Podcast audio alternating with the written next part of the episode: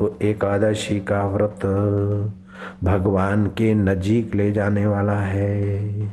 युधिष्ठर ने पूछा कि प्रभु,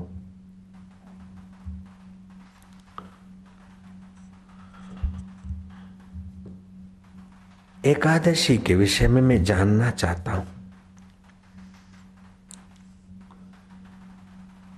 ये कृष्ण पक्ष की एकादशी का नाम क्या है, जो कल आने वाली है उसके विषय में? तो श्री कृष्ण ने कहा, इस एकादशी का नाम है योगिनी एकादशी। ये पापों के समूहों को नाश करती है और मनोवांछित फल देने में सक्षम है। इस एकादशी का व्रत करने वाला निष्पाप निरोग होकर जो चाहे उस पद को पा सकता है। इसकी एक कथा सुन, इस कथा को सुनने वाले को भी पुण्य लाभ होता है। अलकापुरी के कुबेर प्रतिदिन भगवान शंभ सदाशिव का पूजन करते और ध्यान करते थे।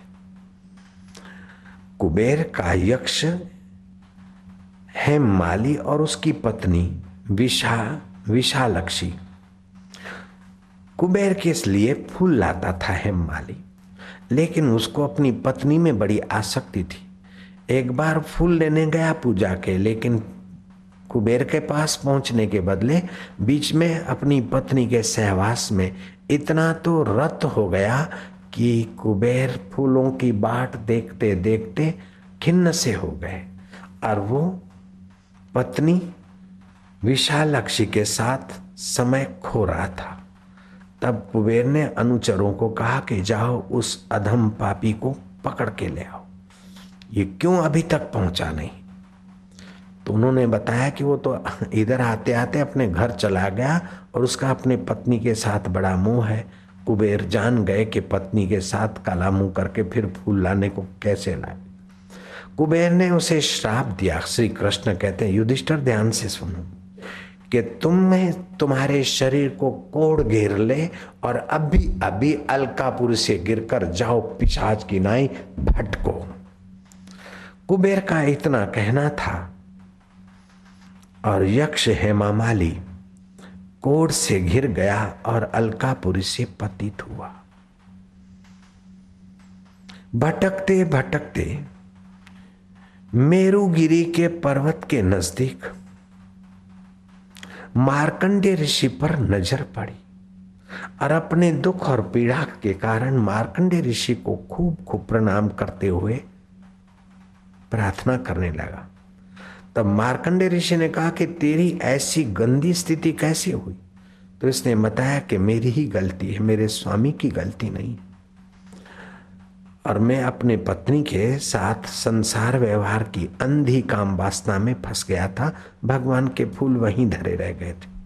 इसलिए महाराज, मेरी गलती हुई है। मार्कंडे ऋषि प्रसन्न हुए कि अपनी गलती को मानता है, स्वामी का दोष नहीं निकालता है। इस सच्चाई पर मैं तुझे प्रसन्नता पूर्वक उपाय बताता हूँ। हे यक्ष हेमा माली, योगिनी एकादशी का उपवास करने से अट्ठासी हज़ार ऋषियों को भोजन कराने का पुण्य प्राप्त होता है। कितने? अट्ठासी हज़ार ऋषियों को भोजन कराने का पुण्य होता है। इतना जब पुण्य तू एक व्रत करके पा सकता है तो तुझे चिंतित होने की ज़रूरत नहीं है। योगिनी एकादशी का व्रत कर और भगवान के नाम का जप कर, बाहर की चीज़ों का चटोरापन नहीं करना चाहिए। ऐसा नहीं, व्रत रख लिया तो आइसक्रीम खा लो, पेप्सी पी लो, उसमें तो कैसे कैसे फिनाइल और कैसी कैसी गंदी चीज़ें पड़ती थोड़ा सा गुनगुना पानी, जब प्यास भूख लगे, गुनगुना ताज़ा पानी, अथवा तो मटके का पानी, ज़्यादा बर्फ़ वाला नहीं। एक आध दो सेव खा लिए तो खा लिए, अंगूर थोड़े खा लिए तो खा लिए। बाकी उपवास। शरीर की शुद्धि अट्ठासी हज़ार ऋषियों को भोजन कराने का पुण्य। और जो बहुत दुबले पतले हैं या डायबिटीज़ की तकलीफ़ है या बूढ़े हैं या बीमार हैं या बालक है, उनको मजबूरी नहीं है। बाकी के लोग जो कर सकते हैं, एकादशी का व्रत करें। लेकिन वो भगवान की प्रीति के लिए, पापों के शमन के लिए, ईश्वर प्राप्ति वाली मति के लिए, बस। नारायण नारायण नारायण।